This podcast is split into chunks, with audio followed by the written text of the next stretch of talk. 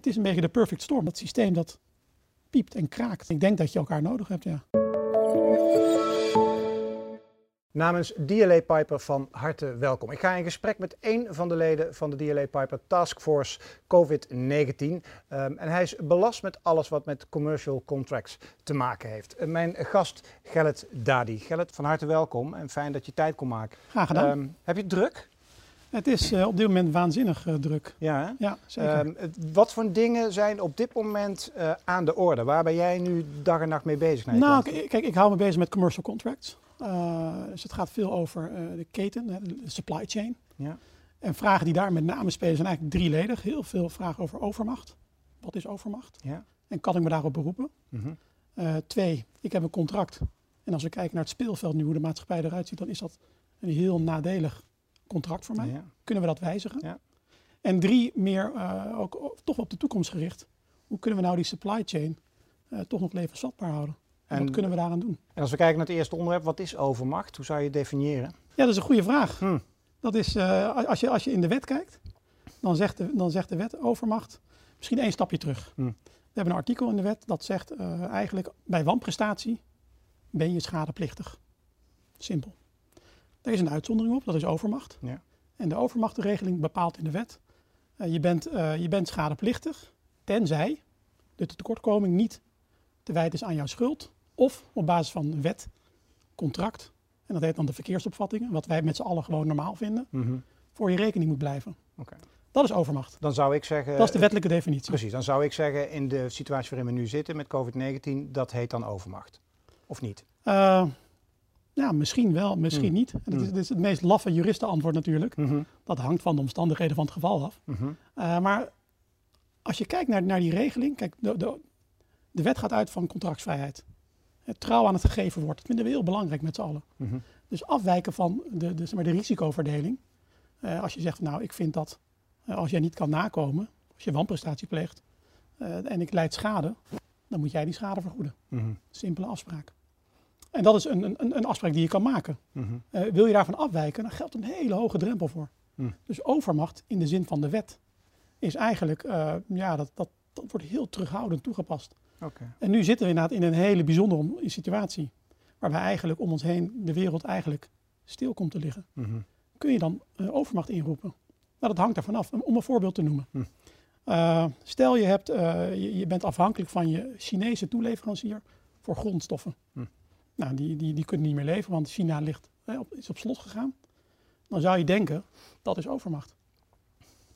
Alleen uh, de, de wet of de, de rechtspraak uh, en, en, en het leerstuk eromheen zegt ook, als er nou alternatieven aanwezig zijn, hè, dan moet je eerst toch onderzoeken, want het, het gegeven woord is belangrijk, dus je moet Hm. nakomen. Dan moet je eerst kijken, zijn er alternatieven mogelijk? Oftewel kan die grondstoffen, weet ik veel. In, Bijvoorbeeld in India. -hmm. Of hè, alleen.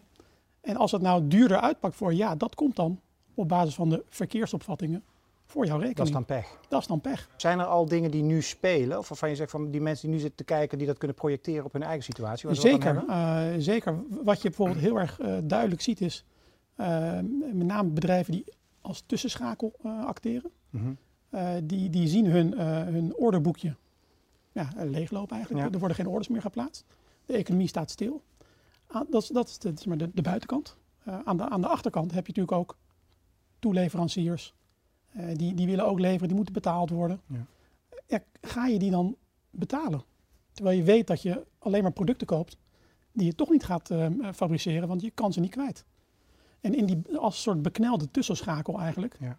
uh, is dat wel een dilemma. En dat is wat elke ondernemer nu herkent. Dus er gaat een soort balletje rond nu van ja. wie is de schadeplichtig Het is een beetje, uiteindelijk, het is een beetje de perfect storm. Het begint heel klein.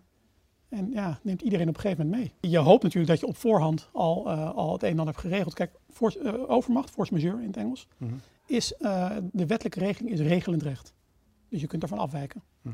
En dat doen partijen ook heel vaak, want wat ik zei, die drempel op grond van de wet is heel hoog. Dus heel vaak zie je wel dat mensen, dat, dat bedrijven contracten in contracten zeggen, overmacht is onder andere een werkstaking, ziekte, schaarste. Uh, overheidsmaatregelen. En dat soort, dat je echt voorbeelden noemt, mm -hmm. concreet. Want dat, is, dat vinden wij overmacht. Mm. Uh, dus je hoopt dat je, dat je aan de voorkant al natuurlijk dat hebt geregeld in, ja. in zekere zin. Ja. En dan is de vraag, hè, ook, een, ook een, vraag die speelt. Uh, heb ik, ik heb in mijn bepaling wel een overmachtsbepaling in mijn contract. Mhm. Maar daar staat dan in bijvoorbeeld ziekte. Geldt een pandemie? Hè? Mhm. Is dat ook een ziekte? Ja. Uh, je, je, zou kunnen argumenteren ja. Is het dan een ziekte uh, van de ondernemer zelf of niet? Mm. Dus wat je, wat je eigenlijk uh, vaak ziet is dat overmacht. Het, de, de, geschillen erover gaan meer over uitleg van contracten. Ja. Nou, mooi bruggetje naar die contracten. Want hoeveel staan er ter discussie op dit moment dan? Nou, ik, ik, ik zou denken bijna allemaal. Ja, ja het, is, het, is, het is wel echt... Uh, Wat zegt dat over de waarde van contracten? Dat zegt uh, over de waarde van contracten dat het, dat het uiteindelijk toch, en zeker, we hebben in Nederland de cultuur om uh, niet alleen naar de letterlijke tekst te kijken, maar ook naar de context, Mhm. uh, naar, naar de gedragingen van partijen, de verwachtingen over en weer. Mhm. het, het zegt, het geeft richting en het contract staat nog steeds bovenaan. Mhm. Dus een rechter zal heel veel moeite hebben om een contract terzijde te schuiven. Maar je ziet dat in, in dit soort ja, unieke omstandigheden, dat, dat, er, dat, dat er ook dat maar de, de redelijkheid en, en de fatsoen die je naar elkaar toe hebt te betrachten, Mhm. toch om de hoek komt kijken. Dus zullen er... Dus die contracten zijn, ja, die zijn niet in beton gegoten. Wat ik, wat ik, wat ik, wat ik verwacht, kijk, nu zitten we nog er middenin. Hè? Mhm. Uh, zelfs de rechtbank is dicht. Ja. Dus de, de kortgedingen zullen ook niet uh, nu plaatsvinden. Mhm. Maar ik denk al als het stof een beetje is neergedwarreld, dan, zie, dan verwacht ik wel heel veel geschillen over uh, de nakoming, maar ook toch wel over de, de, de wijziging. We hadden een paar jaar geleden uh, hadden we de, de vogelgriep uitbraken. Nou, in, in, in, in de slipstream van zeg maar, dat soort omstandigheden is natuurlijk ook heel veel, rechts, of heel veel wat rechtspraak ontwikkeld. Mhm. En dan zie je toch wel een heel diffuus beeld. Mhm. Dat sommige rechters zeggen, ja nee, ik vind toch uh, dat iets voorzienbaar was. Uh, dat je iets had kunnen, dat je, en dat het voor jouw rekening komt. Mhm. En in andere omstandigheden, dan, dan zegt de rechter, ja nou, ik vind het toch niet, niet redelijk dat jij volledig. De kosten draagt, hè, de schade draagt.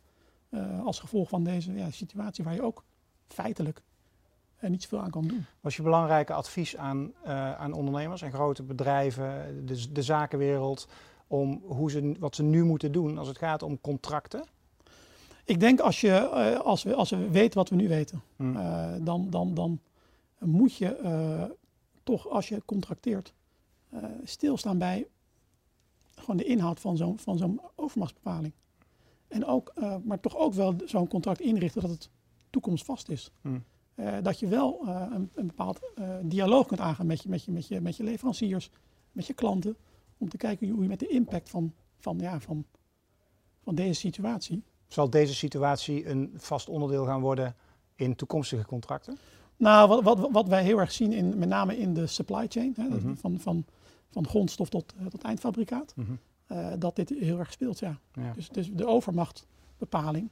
Kijk, iedereen wil voorkomen dat zij de beknelde tussenschakel worden. Dus je zult dan toch die risico's moeten allokeren.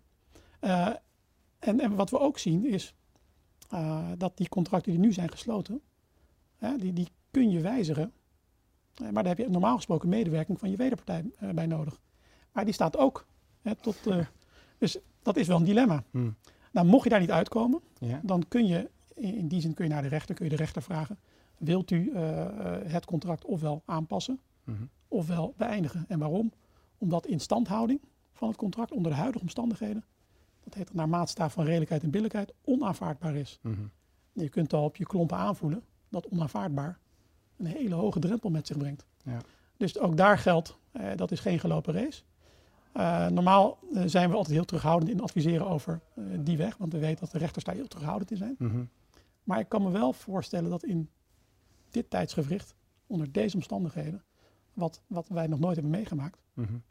dat een rechter daar wel misschien wel meer genegen Rechters is. krijgen het druk over een tijdje als er stof is neergedwaald? Ik denk het wel. Hmm. Ik denk het wel. Ik denk dat, dat, dat, dat, dat, dat de impact, eh, wat ik zie, qua hoe, uh, hoe het tot stilstand komt, je ziet het in, in, in, in diverse sectoren, in, in, in, uiteraard in, in, de, in, de, in toerisme, luchtvaart, Mhm. uh, maar ook met name in de industrie, Ja. waar heel veel schakels in de keten zitten. Uh, dat, dat, ja, Daar komen ze onderling gewoon niet meer uit misschien. ik, ik, ik denk dat dat heel lastig wordt. Ja. Uh, en dat is ook wel misschien mijn hoop eigenlijk. Mhm. En, en ook mijn juridische wens. Dat ook toch in die, in, in die keten, dat is misschien het derde punt. Ja. Dat, dat, dat daar wel een bepaalde soort van solidariteit ontstaat. Omdat je elkaar toch nog steeds nodig hebt. Ja. je kunt het niet alleen. Nee, en een gang naar de rechter betekent vaak einde relatie. Tenminste, dat, uh, zo Een gang naar de rechter is, is, vaak, is, is, inderdaad vaak het op scherp stellen. Ja. En, en, misschien moet je in het kader van partnership elkaar nodig hebben. Uh, juist in zo'n keten elkaar even ja, de helpende hand reiken. En wat, wat, hoe betekent, wat betekent dat concreet? Solidariteit? Nou, dat je, dat je bijvoorbeeld zegt van, uh, oké, normaal heb ik een uh, betalingstermijn van 60 dagen. Mm -hmm. Nu doe ik 30 dagen. Mm -hmm. normaal betaal ik, betaal ik nooit vooraf. En nu, om, jou, om jouw bedrijf toch een beetje overeind te houden, mijn mm -hmm. toeleverancier, mijn partner, investeer ik wat meer in jou. Misschien een andere vorm van samenwerking. Dus flexibel in de keten, flexibel naar elkaar toe optreden, een beetje buigen, zodat, je de, zodat je eigenlijk de keten in stand houdt. Zodat je de keten, dat je het hele, hele eigenlijk, want ieder bedrijf, uh, je kan bijna onmogelijk op, je, op, op, je, op zichzelf hè, kan, kan zo'n bedrijf staan. Je hebt een ecosysteem nodig eromheen. Hmm. En, uh, en, en dat, uh, dat, dat systeem dat piept en kraakt. En ik denk dat je elkaar nodig hebt, ja. Komt het systeem weer in dezelfde vorm terug? Of denk je dat het constructief een andere vorm zal krijgen nadat de storm over is gewaaid? Dat is een goede vraag. Hm. Goeie vraag, durf ik niet te zeggen. Ik uh, weet ik niet. Er is heel veel besef uh, dat, dat, dat iets van buitenaf uh, zo'n impact kan hebben op je bedrijfsvoering, op de continuïteit. Niet alleen van, maar ook voor je mensen, voor, jij, voor, voor de maatschappij hm. als geheel. Misschien wel. Misschien is dat, is dat de silver lining uh, een pot goud aan een van de regenboog. Ik weet het niet. Ik hoop het. Ja, ik hoop het. Mag ik je danken voor het delen van je insights en heel veel succes de komende periode met uh, alles wat je te doen staat. Graag gedaan. Uh, dankjewel voor het kijken naar weer een aflevering hier waarin ik in gesprek ga met de leden van de DLA Piper Taskforce COVID-19. Dankjewel voor het kijken. Dag.